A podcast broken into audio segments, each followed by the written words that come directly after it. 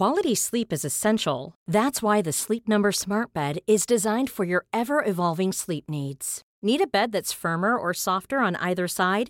Helps you sleep at a comfortable temperature? Sleep Number Smart Beds let you individualize your comfort so you sleep better together. JD Power ranks Sleep Number number 1 in customer satisfaction with mattresses purchased in-store. And now save 40% on the Sleep Number limited edition Smart Bed for a limited time.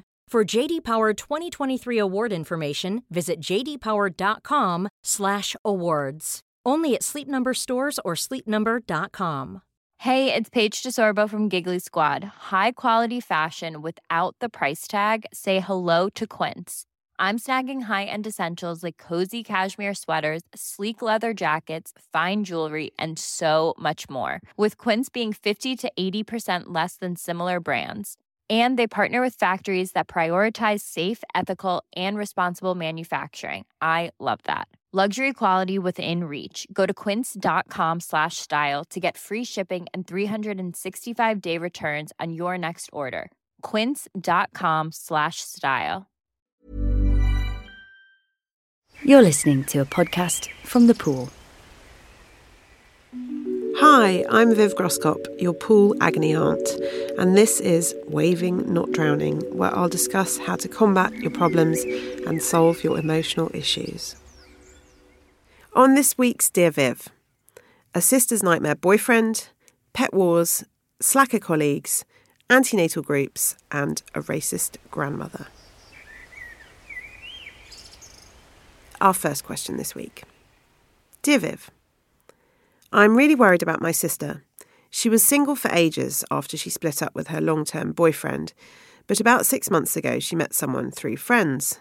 He seemed all right at first, but he moved in pretty quickly and seems to do nothing much except sit around watching TV. He doesn't have any money because he's a musician, and even though he's been offered jobs, he doesn't take them because they'd get in the way of his music. But it's not as if he ever actually plays any. That's not the real problem, though, it's the way my sister has changed. Her musical taste, her clothes, her hair, the books she reads, even her friends. I went to the pub for Sunday lunch with them last week, and they obviously had a row while I was in the loo. She looked like she'd been crying, and the look on his face really chilled me. But when he realised I was watching, his face completely changed, suddenly all charming, as if I'd imagined it. I'm worried for her, but when I tried to talk to her about it, she shrugged me off and didn't return my texts for a few days. Oh, drama, rama! I'm immediately going to say to you what I say to a lot of people who write in with letters complaining about someone else's behaviour over which they have basically no control, and that is this, and it is a bit harsh. Beware of being a compulsive helper, and beware of being caught up in a drama of your own making. The truth is, here, unless your sister confides in you, you don't really know the reality of her situation. You only know what you're reading into it, and that may or may not be accurate. Things seem this way to you, but you may not have the full picture. You should also be aware that you are in danger of casting yourself as the hero in this scenario, the one person who can really see what's going on, the one person who's in the right. So, is this really about your sister or is it about you? I only raise this because I think there are possibly other interpretations of this situation. Your sister may have desperately wanted to change. Maybe she and her boyfriend have a relatively fiery relationship, but they both quite like it that way, and that's none of your business. It's also entirely possible that the look on his face that you mistook for deceit bordering OMG, he's a total psychopath. See what I mean about drama rama. Uh, it's possible it was actually a look that said, Oh, it's so embarrassing that my girlfriend's sister has realised we were having a row. I could just die right now. Is that not possible? Similarly, your sister might have been too embarrassed to respond directly to your messages. We all hate being caught rowing with someone, especially if the person who's caught us rowing already seems a bit disapproving of the relationship. I think if you really care and you really want to look out for your sister, which I'm sure you do, find other ways to show her that you're there for her. Take her out and do nice things together. Shopping is always good here, I find, but maybe that's just me do things that have nothing to do with her boyfriend and where you don't raise the issue at all. Just be there for her. If something is going on that she wants to talk about, it will come out and she may ask for your help and you'll be ready. But it has to come from her, I'm afraid. It can't come from you. I'm sorry to destroy your rescue fantasies, but it isn't up to any of us to fix someone else's life, especially when they didn't ask for it and they might be perfectly happy with the way things are. Our next question Dear Viv, my mother in law wants to buy my son a dog. At five years old, he's far too young to take care of it properly, so it would inevitably be me, in capital letters, cleaning up its shit and walking it in the pouring rain. My husband thinks it's a great plan, as he loved having pets when he was growing up, and his parents think it's sad that he doesn't have any siblings. I get lots of snide comments about this decision. I just don't want an effing dog. Goodness me, you're quite decided on this, aren't you? We get it. You don't like dogs. You don't want a dog. That's good. You know your own mind. It's good to have boundaries and it's good to know how strongly you feel about something and you really, really don't like dogs. We get it. But what else is going on here? Rather a lot, I think. There's the mention of he doesn't have any siblings and all the judgment that implies. Have your parents in law actually said that? Or is it an imagined slight? How do you feel yourself about the fact that your son doesn't have any siblings. You say it's a decision you've taken. If you're happy with that decision, you don't have to explain or justify or excuse it in any way. So, yeah, just stick to your guns. I don't think you have to justify why you don't want a pet. Equally, you don't have to justify why you don't want another baby. You're entitled to live your life the way you want. The difficulty here is, of course, that your husband disagrees but there is some wiggle room here. Does your husband really want a pet? Or does he think a pet is a great plan? These are two different things. One is a situation where he's pushing for this himself, and the other is a situation where he's just going along with what his mother is proposing. Hmm, you can imagine what I think of that. Does he know how strongly you feel and that you really don't want to change your mind, especially as you know you will be the one looking after this dog? Let your husband relive the joy of his pet owning childhood via the magic of photographs. They will make a lot less mess. I don't think, by the way, that having a pet is remotely some kind of effective sibling substitute. So, if anyone is suggesting this is a solution, don't have a baby, get a puppy instead. Really, they need to take a long, hard look at themselves. Perhaps don't say that to your mother in law quite in those words, but I am on your side here. Say no to the effing dog. Our next question Dear Viv, one of my colleagues is a total slacker and really just crap. We all work overtime every day to get all the jobs done. Recently, though, she started logging her overtime, and she's the only one that does this. But this means that she is owed time, so then she gets days off. We're short staffed, and those of us who are working have to stay late. If we all logged our overtime, we'd all start having days off in lieu, and the rest of us would just have to work longer, so it's a vicious cycle. And actually, if none of us did this and we all just worked our normal hours, we would be able to get all the jobs done in time. It's only because she started taking back her overtime that the rest of us are having to work harder. It's massively frustrating because we need her to stop doing it. But at the same time, I know she's too selfish to do that. Help! Oh, you all sound like a total load of nightmares in your office. This reminds me why I don't work in an office. I would have to machete someone. I hate the thought of this pathetic logging of overtime. But I also hate the thought of you logging the logging of the overtime, which is effectively what you're doing. Uh, two wrongs don't make a right. Your colleague is behaving like an idiot. You have a choice ignore her behavior and or find a solution or become an idiot yourself and start behaving like her. At the moment, I think you're in danger of following the second path. Let me help you then find a solution to this. There is one way to get around this, and you're not going to like it at all, but I want you to entertain it for a second. What happens if you let this woman do what she wants and you all absorb the rest of the work without complaining? I, I know I said you weren't going to like it. I wonder if this might be more workable than you think. First of all, it has a zen quality of acceptance to it as a solution. You are not going to descend to her level. I've gone into my hypnotist voice now.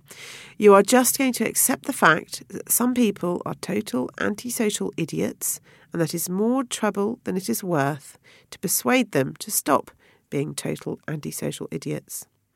Move over, Paul McKenna. I've moved into your zone.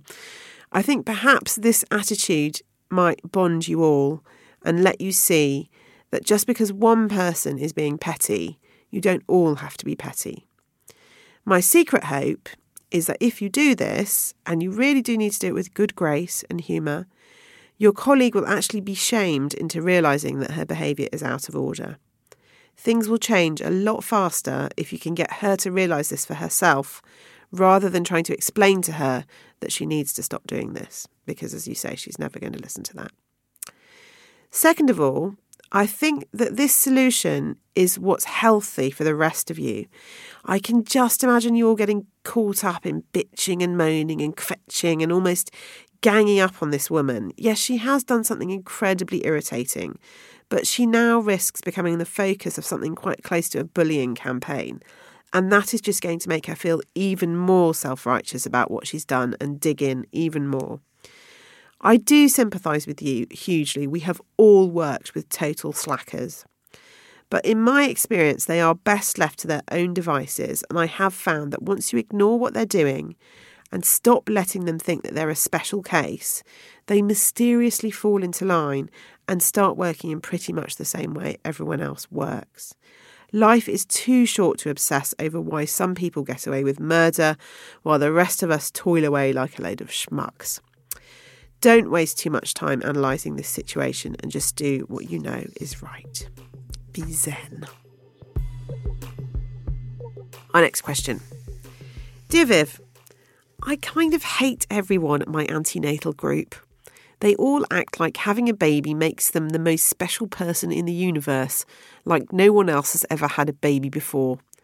There's also a lot of one upmanship around prams and maternity wear and birth plans and God knows what else. How do I avoid becoming one of them, i.e., a smug mum? Oh, this is a common lament and a very sad one. But hating other parents is a totally normal reaction. I would be worried if you didn't. But this is also a time of life when you really, really desperately need some close friends who are going through exactly the same thing as you are. And it's also a time of life when you will probably be more annoying to be around than at any other time. I speak from personal experience.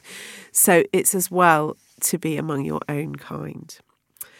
I can feel the self awareness radiating out of your letter, though. You don't want to become a person unrecognisable to yourself, and you don't want to end up having to be friends with people just because they're in the same life situation as you.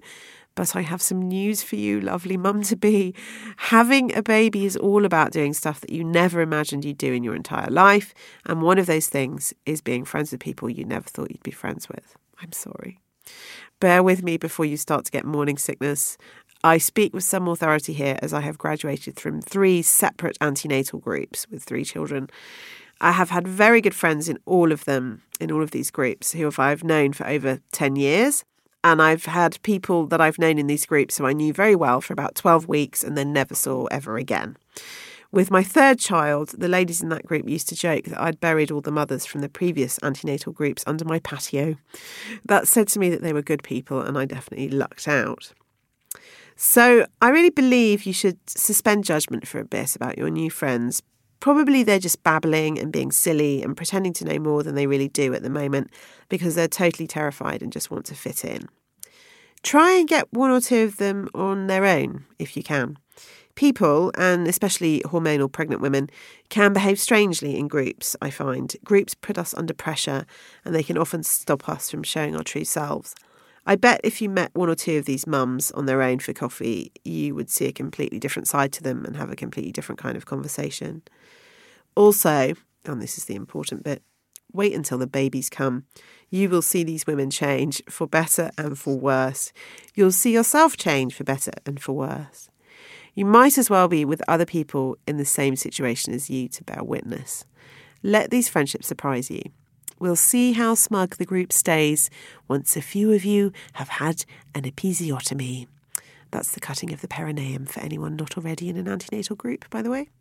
In my experience, it's very difficult to stay smug once someone has cut into your perineum. Happy childbirth. Our next question Dear Viv, I'm getting married in summer and recently met my fiance's grandma for the first time. She was nice enough but kept making ignorant, casually racist comments, which she clearly expects everyone to laugh at.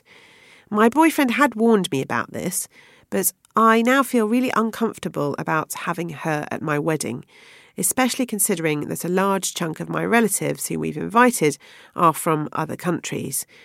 Can I uninvite her? Oh no! Casually racist grandma alert! Sound the alarm! I love the way you say, she was nice enough. All casual racists are nice enough. Damn them! How dare they be so nice and then say casually racist things? I'm sorry if I'm being a bit flippant about this, but I have to say that I take casual racism in a grandma with a pinch of salt. I would be far more shocked to learn that your fiance's grandma was not racist. There's something almost freakish about liberal grandparents. You need old people to be at least a bit fascist, otherwise, they're suspicious, surely. So, your concern for your relatives, though, that is understandable. But I'm I'm willing to bet they will not be remotely fazed by some crazy elderly lady making entirely predictable reactionary comments. I say entirely predictable as I think most people have some kind of level of tolerance of racism in older people. This is sad but true. Obviously, we should have no tolerance, but that's just how it is. I would be much more worried about this situation if it were a younger relative. That's so much more offensive. You would be surprised how many allowances people will make for age. At least your boyfriend is on your side, remember that. And he'd warned you about the situation. I really feel for him here. It's his grandma, so he can't be too aggressive about this. Don't expect him to be. But he probably is horribly embarrassed and ashamed. I don't think you should make that worse for him by even saying that you'd like to uninvite casually racist grandma. Keep your sense of humour about you here. This is the key, if you possibly can. It's the only way to diffuse offensive and usually mad comments. Warn whoever you can who's coming to the wedding. Talk to your boyfriend about your concerns. Enlist the help of anyone sympathetic to your cause to help out at the wedding by making sure that casually racist grammar is contained in some way, if possible. Please also think about inviting me, as I think I'd find this an extremely entertaining event to attend. That's all for today. If you have a problem you'd like to submit, please send your email to dearviv at thepoolltd.com or tweet us at thepooluk. Thanks for listening. Join us again soon. And sign in to thepool.com where you can get more content specifically made by us for women like you. We hope we see you there. Planning for your next trip? Elevate your travel style with Quince. Quince has all the jet setting essentials you'll want for your next getaway, like European linen, premium luggage options, buttery soft Italian leather bags, and so much more. And is all priced at 50 to 80% less than similar brands. Plus, Quince only works with factories that use safe and ethical manufacturing practices. Pack your bags with high-quality essentials you'll be wearing for vacations to come with Quince. Go to quince.com/pack for free shipping and 365-day returns. Imagine the softest sheets you've ever felt. Now imagine them getting even softer over time. That's what you'll feel with Boll and Branch's organic cotton sheets. In a recent customer survey, 96% replied that Boll and Branch sheets get softer with every wash. Start getting your best night's sleep in these sheets that get softer and softer for years to come. Try their sheets with a 30-night guarantee. Plus, get 15% off your first order at bollandbranch.com. Code BUTTERY. Exclusions apply. See site for details.